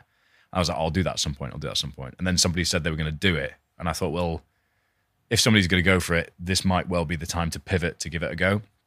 And then just set the wheels in motion. Phone my coach, being like, right, I think by the end of August, I need to cut this off for what's coming in November. Can we do this in 12 weeks? Like, can we sacrifice this different training focus in 12 weeks? And he was like, "Uh, it's not ideal, but yeah, let's do it. So then just went hell for leather to get after that. It was Mondays were brutal, man. Just heavy squats, straight in the car to Ellesmere Port race uh, track where it was still closed. So me and my brother were hopping the fence every Monday night. It was class though. We had the, we had the track all to ourselves. Just drones flying about the place. It was, it was, it was brilliant. But um, yeah, non-private tracks are pretty pretty shit now. Having had a couple months of that, but every Monday was just heavy squat, really hard intervals, and honestly, this they are soul destroying. Like I think the worst session I had was it was like a it's like a a mile predictor test. I, I give this to a lot of our athletes. So you've got four by four hundred meters at your desired mile pace or just above. So for me at the time, it was uh, four by four hundred meters at one fifteen with sixty seconds rest between the one five minutes rest, four by four hundred meters at one ten. So you you negative split the four by four hundred, and honestly, that that the penultimate one ten, throwing up everywhere, was on the floor like a limp fish. So I had like 15 seconds before I got up and got up, and then just managed to bash out. What it was 111, I bashed it out in, but I was I was on the floor for like 10 minutes, being like, "That's a training session." And then for like two weeks after that, my intensity was just ruined. Couldn't really recover from anything because I'd, I'd like peaked and then kind of came down a little bit and then got the 500 pound squat and sub five minute mile done in the same day. And because the American had done it one week previously and been the first person to do it, I tried to run 50k afterwards, as a sub five hour 50k afterwards. But if anyone's seen the video, what achieving a sub five minute mile did to me physiologically was mental. I was- Really? oh, throwing up. Like I collapsed. Oh, I didn't collapse. I tripped over the line and then chose not to get up. But I went to stop my watch and because I was in spikes, tripped and hit the deck over the line. So imagine I'd done like five yards, pre- five yards earlier. It would have been bad. So 458 mile at about 11 a.m. after squatting at nine. I was on the floor for half an hour with the most splitting headache. Like I couldn't. Like, people kept trying to pull me up, and I like my body was just like lay down. I was just Just completely exhausted. full of Just lactic. like shut down. It just like, yeah, completely full of down. lactic for like half an hour, and I was driving everyone back to Edinburgh. And then it started to calm down a little bit. And I was like, right, no way am I running a 50K now. You Yeah. stupid people, shut up. Drove people back to Edinburgh, dropped off the squat rack that I'd borrowed because this gyms weren't open. So I'd had to borrow a squat rack and calibrated plates to take Yeah. it to a gym over the water. It was a nightmare. And then I kind of was eating a sandwich and I was like, "Ah, I think I've got it in me. And then just got some food on board, just set off at about three, two or three, I think it was. Um, and I got, th- I was th- on pace for three hours, and then I started cramp. Physiologically, I think my body was like, "What is happening? Yeah. What is Yeah, happening?" Because I started cramping in my hip flexors and my adductors, like places I'd never cramped before. And I was like, "Is this salt?" Having, I was having salt tablets. I was getting everything on board, and then after a while, I was like, "I think this is just my body telling me to fuck off." Um, so I dropped off the pace at about 35k, and then held held on to just over a marathon. So I did like 44k just because I had to get back to the car that was picking me up. Um, so it was a 500 pound squat, sub 5 minute mile, and a marathon in the same day. But it was meant to be a sub five hour 50k. But I did the marathon like 5 something. So it was a slow marathon, but Yeah. I was minced. Um, and then we went into Project Vertical, which was the world's first attempt at a marathon up the way. Obviously, that's where my brain goes when thinking thinking these things. I was like, Ross Edgley's pulled pulled a car for a marathon. People have swam marathons. Has anyone ever done one Vertically. vertically? yeah. Yeah. So I thought it's the same premise as Everesting, whereby Everesting, for those who don't know, is you accumulate the height of Everest. It's normally on a bike, but people do do it on feet, on foot, which is eight eight eight four eight meters. You do it on a bike or on foot, and you you go. And the rules are you can't sleep. You can use things to like get you like cable cars or snowboards to get you down if needed. Who the fuck sets these rules, by the way? What Uh, Mate, absolute th- this is the point. horrible, like, the- horrible the- man. There's then subcultures where it's like, yeah, oh, you slept though, doesn't count. Whereas we thought, okay, we're just gonna we we budgeted and allowed volunteers for 11 days, and we were hoping to finish on the 11th of November at 11 a.m. to honor Memorial Day. Um, because we had a lot of support from the special forces, military community to help pull the project together. We actually Yeah. had one of the one of the SBS as like the logistics manager for it. So we were hoping to finish on that day. Day one, we were scheduled to start at midnight and do four ascents and descents to Ben Nevis. We arrived and it was 90 mile an hour winds. It was minus 18 at the top. And we were like, right, we're actually going to start at 6 a.m. rather than midnight and just try and get as many done as we can. Day one, it was, we had to go out and it was Storm Dennis in, in November 2020. It was Storm Dennis we went out in. So we got to the top and it was minus 18, 90 mile an hour winds, came down, we were burst, went up again. Johnny, who I was doing it with, then had to rescue somebody um, from three quarters of the way up Nevis down. So Johnny came down and on day one had hypothermia because he was bringing somebody down.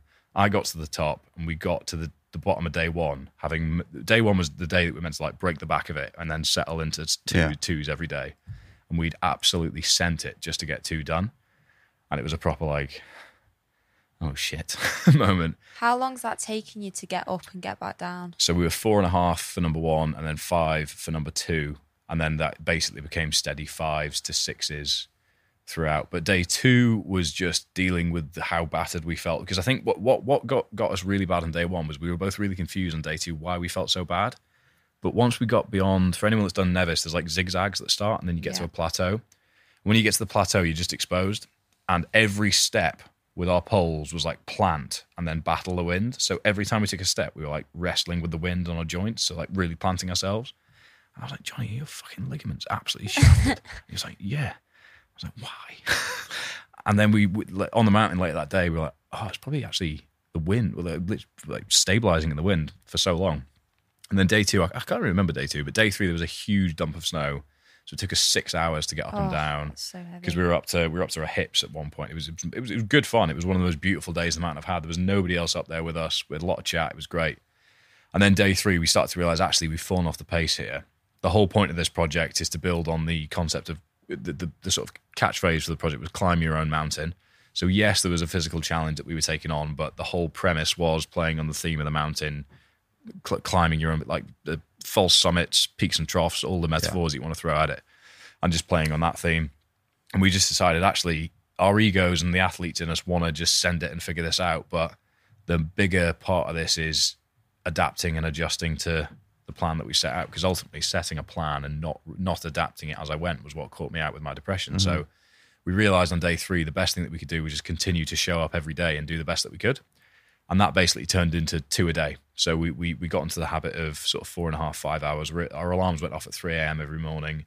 We were downstairs for breakfast, being forced down us. It got got to the point where Johnny was. Someone was like, "Johnny, drink your fucking green smoothie so you get some micronutrients." He was like, "Yeah, yeah, yeah, yeah." yeah." And then I'd see him go to the bathroom just outside the kitchen. I'd just go around, see, see him pouring it into the sink. I used to, sh- but we had this weird solidarity where we were both so like we had people managing us, and we were just like snaking them because we didn't. we we we'd employed these people to manage us, and we were like snaking underneath them to try and catch them out. So we were we were out we were out four thirty and on the mountain for five each day, and then it was like it was minus eight to ten each morning when we started because Fort William in November is not a warm part of the world. It was especially cold. Just getting going every morning was the hardest part. The hardest part of that project. So it was eleven days continuously. That was our routine. Our sole intention became get up the big hill, get back down the big hill, eat some food, go up again. Getting were you able to get enough food in? uh, I think so. I was better than Johnny was because, but again, you start to get ulcers and you start to anything rough starts to wear down your tongue and you get flavor fatigue because if you have gels, that's a bit sweet. Yeah. and we never really knew what we were gonna get. So like on a Tuesday, I, I'd come down and be like, I fucking need fish and chips. Get me fish and chips right now. I'm gonna knock you out. Yeah. And then the following day, somebody's like, Do you want fish and chips? And I'd be like, You what? I think of nothing worse. And then I was like, get, get me. And then we had a roast dinner from M&S on like one day. you could just tell our body was like, oh my god, nutrients, amazing. So it was really tough like that. But the the hardest bit was getting out of bed every morning. But then once we got moving, the whole premise and concept of the project started to unfold because we'd taken the first step. We gave ourselves no option but to continue. We were as a little group of mates, group of blokes, just talking openly, honestly, finding a way through our problems, going up the hill, figuring a way out, cracking on, doing what we needed to do, being open and honest as we went. Johnny and I had an ABC system where we knew we'd be sitting at a B most of the time. Sometimes we'd be in an A, like we'd get this beautiful sunset, and we'd be like, "This is absolutely amazing. Why don't we do this all the time?" And then there'd be times where like, "This is the worst fucking thing we've ever done. Why are we doing this to ourselves? We're in a C." And we're quite attuned whereby we can tell just by each other's faces and the way that we're moving what that person is. So we knew how to interact with that person if they were looking like they were going to slip into a C, or if they were an A, just leave them to it. Um, so most of the time we were sitting at a firm a firm B, and that was the way that we communicated and communicated to the people on the ground as well. But it just became an exercise in cumulative effort, abandoning ego, doing the best that we could, acknowledging where we needed help, acknowledging where our strengths were, leaning on one another when we needed it, and just being really vocal and honest about it as we went. We had um, we had a cookie jar of we uh, set up a Google Mail account for the for the project, which was basically can you just send in how you're interacting with the project so that if we're ever absolutely burst, we can dive into that and read through it. And it went from hi lads, doing a great job, love seeing it, cheers, Brian. To somebody sent us two and a half thousand words Oh my god. which is just incredible. And on day day three, I just was doing everything I could to not get out of the car, being like, "Oh, just tie my shoelaces." Was a fuck. I was just I was just not wanting to get out in the cold, and I just opened one of those emails and it, like just read through two of them, and I was like, oh, "There we go," because we'd manufactured this campaign around the premise and around the concept. Like hours and hours and hours of work had gone into like refining that concept and how we were going to message, make the messaging and the narrative, and then having people say that to us that it like worked for this person Have that tangible feedback. all of yeah. a sudden, I just I was like, "Fucking who cares if your tongue's a bit sore and you're in a bit of pain? Yeah. Just crack on, mate. Like, it's, if it, if if what you've set out to achieve is happening, then you're already winning. Just keep showing up and do Yeah, what you can do. And then once we abandoned egos, it, there were points where it was fun. Like we we were this was just as things were uncertain again with what was going to happen around Christmas and. We'd wake up in the morning, be looking out in the dark, wind was howling. I'd be having to cook breakfast that I didn't want to eat, and there'd be six lads just pissing themselves laughing. One guy was editing photos, one guy was making breakfast, telling Johnny to eat his food. Johnny was trying to fucking feed it to the, the dog that he was probably hallucinating seeing down there. And we just like, this is the simple, simple existence where nobody's got an agenda, nobody's out to get one another, and we're just enjoying it. And um, the simplicity of it became really quite amazing and quite profound. Like there were moments where we were on the hill and we'd just stand there and be like, what what really actually fucking matters outside of this right now? Because the, the views on Nevis, if you get them, are incredible. We've we, every time we got to the top, it was a different view. It was like it was a different mountain, and that's what was really amazing because it wasn't. Fucking Nevis, I haven't been up again. Probably. I'll, But we never will again. I'll, Never I'll, again. I'll, uh, grandchildren will be like, "Did I ever tell you about that?" um, but that that was that was that campaign was a bit different, where it wasn't built on the physical because the whole point is I don't want the physical challenges to be attached to me if there's a concept behind them. I want the concept to be what shines through. So the reason Johnny came in was because the messaging was about fighting through Yeah. challenges together, and he was like, "Well, surely it makes sense to for somebody to suffer through it." I was like, "Well, on your head be it." If you're up for it. yeah, yeah, yeah. And that was um that was it really. So the campaign landed well. We didn't we fell short. We did thirty one thousand or so meters out of the forty two point two thousand we'd set out to achieve. But we ran out of time, money and volunteers basically. So we got to the eleventh day and we felt like we would achieve what we wanted to. We'd raised forty eight thousand pounds Wow, that's and had Insane. just under a thousand of those emails, which was, I mean, comments and everything on social media was great, but those emails were what I've st- I still dive into them every once in a while now, just as a reminder, because year round, the challenge for me is I've got all these fitness things that are ongoing. Most of my charity work's been focused around November. Around that, I find it almost a bit trite to talk about the mental health stuff as much as I do, because in my mind, all I have is a story to tell and a few lessons to learn, and I've already shared them to death. Um, but I'm not qualified to take on people's problems, analyze them, and give them information back. So, what can I really do consistently that isn't just the same stuff over and over again? So, I find myself in a bit of a you're not doing enough conundrum every once in a while, whereby I then check actually what I'm good at is building these campaigns mm. on a concentrated period of time so that people can really buy into them and hopefully take something from it, which puts them in the right direction rather than constantly putting stuff out that might not Yeah. be as beneficial year round because I, I don't think I don't think there's much I can add from a content point of view. That the speaking that I've done in schools and corporates is great, but that's all behind closed doors. But from a social media perspective, my my focus is is campaign driven because I think it's got more of an interactive, tangible element. I don't think it's ever not beneficial, and this is one of the issues that I've had with some people who've spoken about the topic this week, and it was it was kind of based. It was a little bit different, but it was based on the fact that some people believe that when people are talking about mental health, that some people use it as almost like a a, lev- a leverage thing Yeah, or like yeah, a yeah. popularity thing. That and I I I failed to see that, and I don't believe that. Maybe that's because I have a bit more faith in humanity and people who are, who are posting stuff. But but some people believe that, and the issue that I have with that is is is how are we supposed to how are we supposed to view that, or how are we supposed to challenge it, or, or what are we supposed to do with that? Because for potentially every couple of people who are maybe fake about it or or using it to leverage things in that way, there's there's hundreds, thousands of people who are in a hole with stuff and not opening up because people are making those comments as well. And and to put it in a really like I suppose horrible analogy, like if we were to say, well, there's ten people on a bridge, let's just tell them to jump and see who, who's really being honest yeah. about yeah, it. Yeah, yeah, That that that's a very real life yeah. sort of way of looking at it. and and what what are we supposed to do with that because there's there's people who then won't open up about stuff because then they feel like well am i being fake with mine does do i really justify a a mental health issue and it, it even made made me sometimes think about what i'd spoken about before and and and I think that's a it's a, a bad way to go with things, especially when I still don't think there's anywhere near enough awareness. I don't think there's enough people people speaking about it. And I just pulled up some stats before we came on the podcast because I know that you've done a lot of things for numbers, yeah, yeah. uh, especially for, for for male suicide and male mental mental health. And it's like we've got the worst stats we had for like the last two decades. There's there's thousands. It's we're in the worst place we've ever been with for, for male suicides. I think I was looking at the stats before. I just got them on my laptop and it was I think 2019.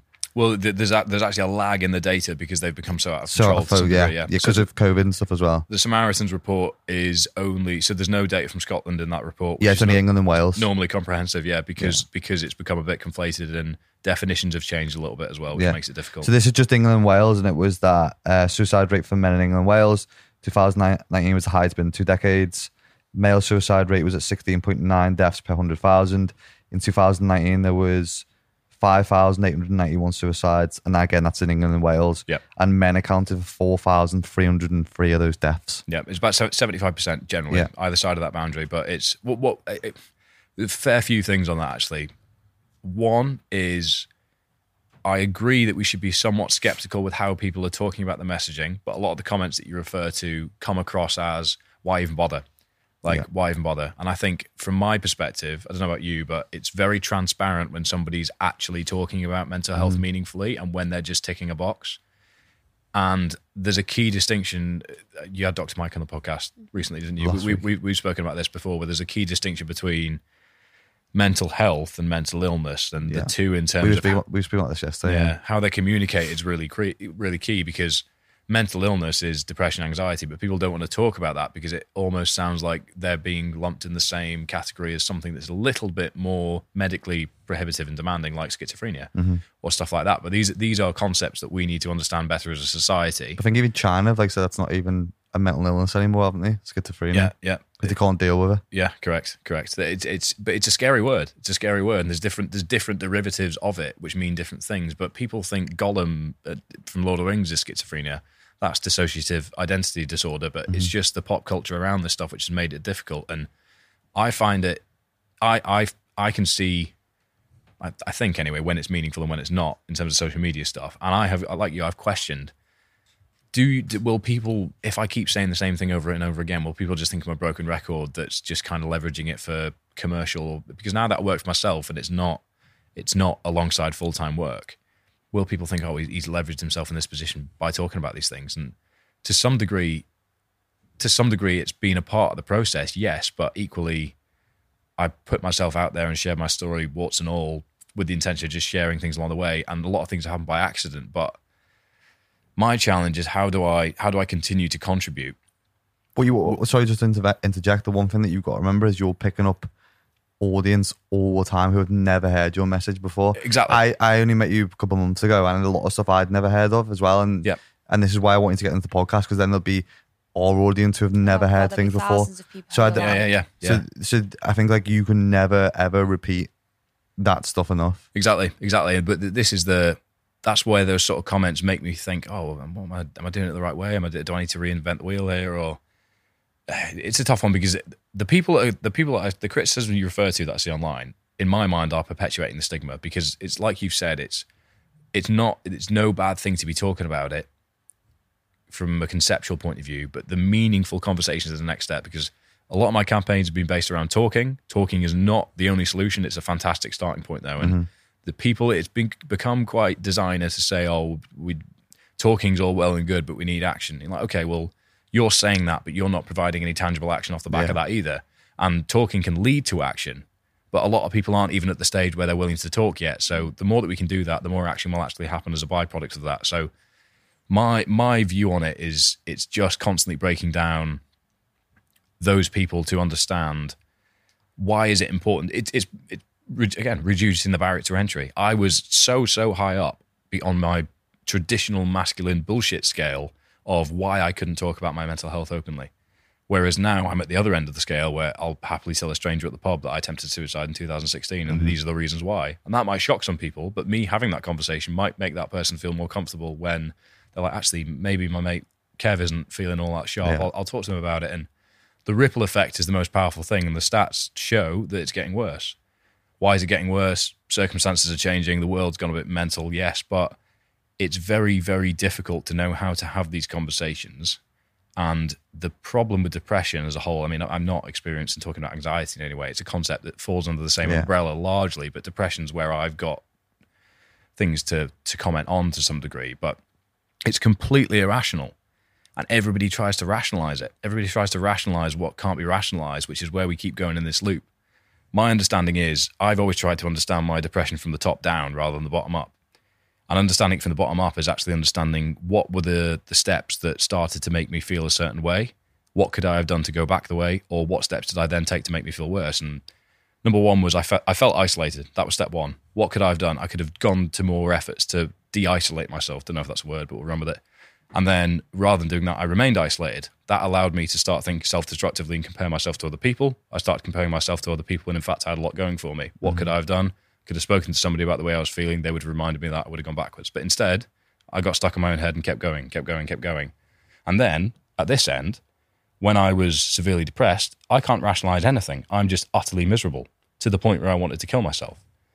Whereas society tries to understand it from here backwards rather than this way upwards. Yeah.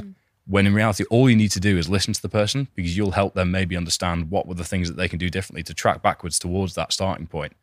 And understanding is just acknowledging that somebody's suffering rather than trying to piece apart, break apart what is making them feel that way. Because the the iron is my therapy, exercise Yeah. is my therapy crowd.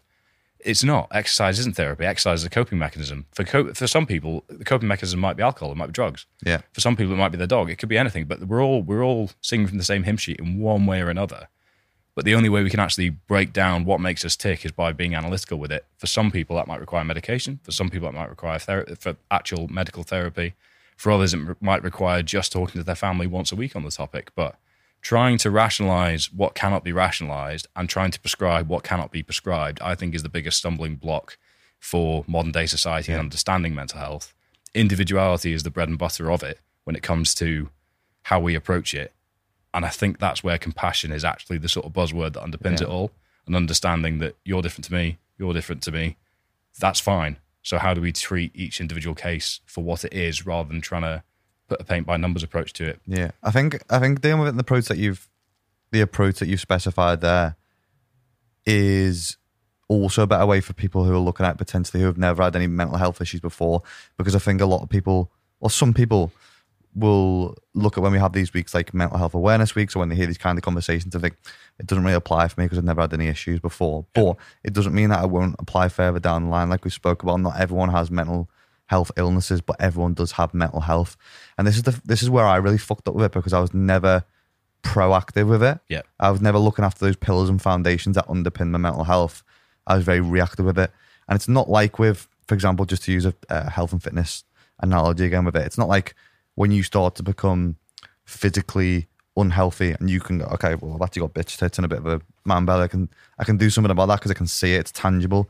You can't see your mental health and it's very difficult to see or know that that's sliding down a rabbit hole until you reach a, a pivotal point. And I got there. I never took any action with it, but I, I had a conversation with Lucy about it one day where I was at that place where I, I just didn't want to live anymore. Yeah. Um, and that seemed a better coping mechanism than just dealing with the day to day shit all the time. And I went to see a therapist about it. I spoke about this a couple of times in the podcast, so I won't go too far into it now. But it because I'd never listened to anything around mental health before and maybe been very naive with it, I didn't know what those steps were. I didn't realize how far I was sliding. I didn't realize it was deteriorating because there'd been nothing really spoke about with that and, and working from that way forward, how, how you spoke about or how that kind of journey starts rather than looking at it from the Yeah. the opposite direction, if that makes sense. But I bet now, because you've gone through that experience, you're much, much better at earmarking when you're going one direction or the Yeah. other. Yeah. And that that's that's the crux of it really. That's why I think it's so important that you share your story, why I share mine, why others share theirs, because the familiarity is the biggest thing. The the thing that gave me confidence to continue just ending myself in the name of men's mental health was the fact that sticking my neck out that little bit further than others had done in my social circles to start with made me and them realize that they weren't unique in their situation. They weren't freaks in the corner. They weren't isolated. And allowed them to start to develop a bit more self awareness about that sliding scale. If somebody doesn't suffer from mental illness, that doesn't mean that they won't. That doesn't mean they're not susceptible to it. It just means that they're quite sort of static in the middle of said scale.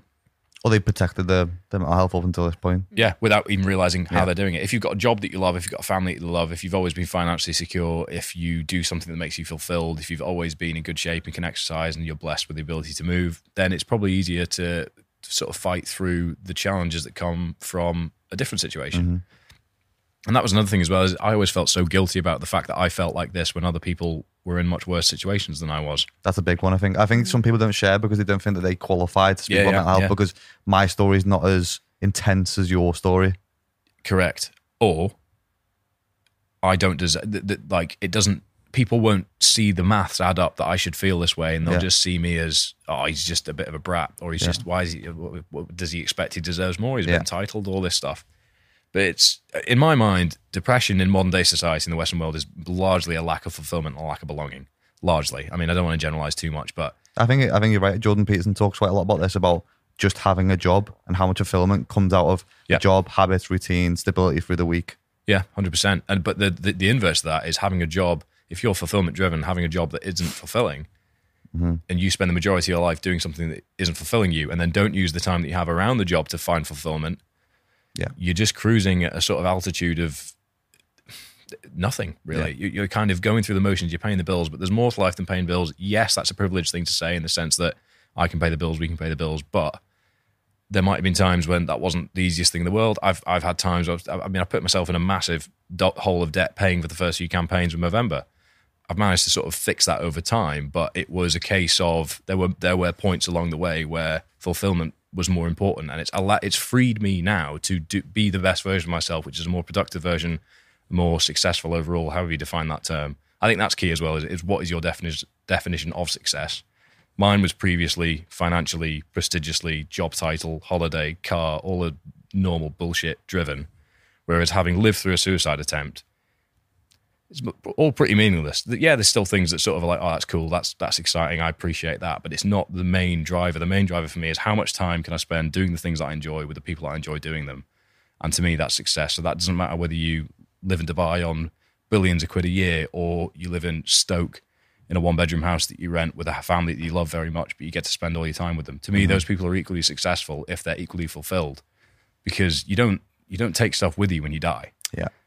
Everything that you live for is lived in your existence. So making the most of your existence and finding fulfillment in that existence, I think, is the crux of what we get wrong as a society, and why fulfillment is the is the DNA that runs all Yeah. runs throughout that. I mean that, that comparison works both ways. Like we just touched on, like people, the way that they measure success is very different, and where they get that from is is massively based on comparison to other people. But equally, when we're talking about people who are potentially comparing their bad days or their mental health to other people's, and they don't think that they have the right to talk based on those comparisons, is a big thing. And I just want to say a massive, massive thank you for you today for sharing all those parts of it.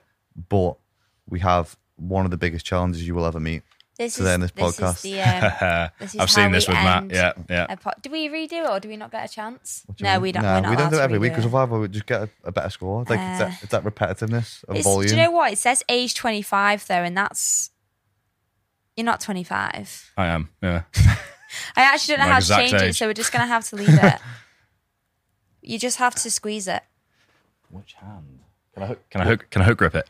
Yeah, you can go both hands because Matt did both hands But as what well. Matt was doing as well, Yeah, he was pushing so- it on his chair. yeah, so you're like putting it down. Of course he and, does. And I driving think because that's Matt cheating. Matt never does anything properly, does he? No, he if he doesn't, finds no. a fucking He- sneaky little ratty way to do something, That's he'll do it. cheating. we, we had a I squat think battle on Monday where we were going to work up to heavier single. I did 235.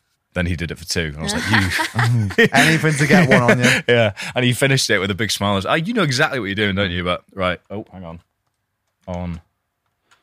Just press. What, what, what are the conditions? Down, up, just. So you can put it on your chair if you want to, because that's what Matt did. So he cheated with it. So now we've got to apply the same principles.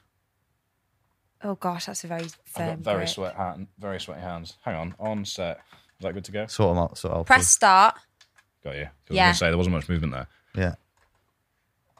It's Oh. a, you don't you won't get a, a massive amount of movement. Oh, okay, 59.8. I'm going to try that again. Yeah. So anyone who just wa- who's not who's just listening, what not watching on YouTube, Fergus is now attempting. But if you're not watching on the- the YouTube, get subscribed on YouTube. You're making me sweat now, and I'm not even doing it. I didn't realize how sweaty I was until I actually gave that a go there. But Oh, he's doing it on his thigh. He's broken. uh, 156. One five six. You're joking. Oh, it's pounds, pounds, pounds. Okay, what's one five six pound? That's actually quite. Put it, was it in kilos last time? Uh, hang on. Can I fix that? You can probably convert. Oh, 70.9. I think you beat Matt. What did Matt get? Matt got 69. You beat Matt's first attempt. Okay, okay. Seventy three. What did oh I get oh my there? goodness. 71. Oh, I'm going to try again. So this is where you you quickly figure out people's masturbation hands as well. Seventy-four point 74.1. You're at the top of the table. Somebody, somebody get Matt on the phone. No joke. You need. I would take a photo of that. Quickly take a photo of it because then you can send it to Matt as well and say, "Fuck you, Matt." I beat the score." Oh, my camera's not working. you got it. I got it. Evidential proof. There's proof that now. Fergus is now top of the scoreboard. The, the only caveat to that is I get to take it home and practice every single day. So if I beat Yeah, you, that's true, that's true, that's but um, yeah, massive thank you for jumping on today, Fergus, and sharing your story because I think we had this conversation before we jumped on the podcast. That I think this will help a lot of people, even just from listening, listening to it and, and tuning in, and having that relatability and being able to take things away from from dealing with it and and have that from from your side as well to to kind of think they're not alone with stuff, and there, there is light at the end of the tunnel as well. That's it. That's it. And I think uh, self awareness is the crux of it, really. And we can only learn that through trying new things and being honest with ourselves. And where can people find more of you? Because I'm sure you're going to be doing some batshit crazy events coming up. Because Don't you worry about that. as you that. always learn with people who, who get into these endurance sports and big activities, Yeah. They always want to take it a step further. Correct, correct. More on that later. But yeah, at Fergus Crawley on Instagram and then just Fergus Crawley on YouTube as well. And And, then you've got online coaching as well. yeah, that's at Omnia Performance for anyone that wants to be hybrid and the same on Instagram for them too. Amazing. Honestly, it's been incredible. Like we really, really appreciate it. So everyone who's watching or listening, please Yeah. share the podcast. Make sure you tag all three of us so we can share it. And obviously this podcast will be amazing if it is shared to Yeah. hundreds of people because it's so important what we have spoken about today and obviously what Fergus has touched on is massively. Yeah, can I just say as well, anyone who's um, watching on YouTube, whichever one it is, if you've got any questions that you want to fire into any of us or to Fergus, please feel free to do so. And the other thing, if if, if you feel like you are struggling, you just want to reach out and put any comments in YouTube. Um, although we can't give any direct advice to people, um, if we can put you into the right direction of getting help or any support, then we will do our best to do so as well. And just on that one, we will leave links in the description for support lines, numbers, websites. I'm sure Fergus has some that we can pop in there as well for men's mental health specifically. Indeed. But as always, thanks so much, guys. Thank you. See you next one.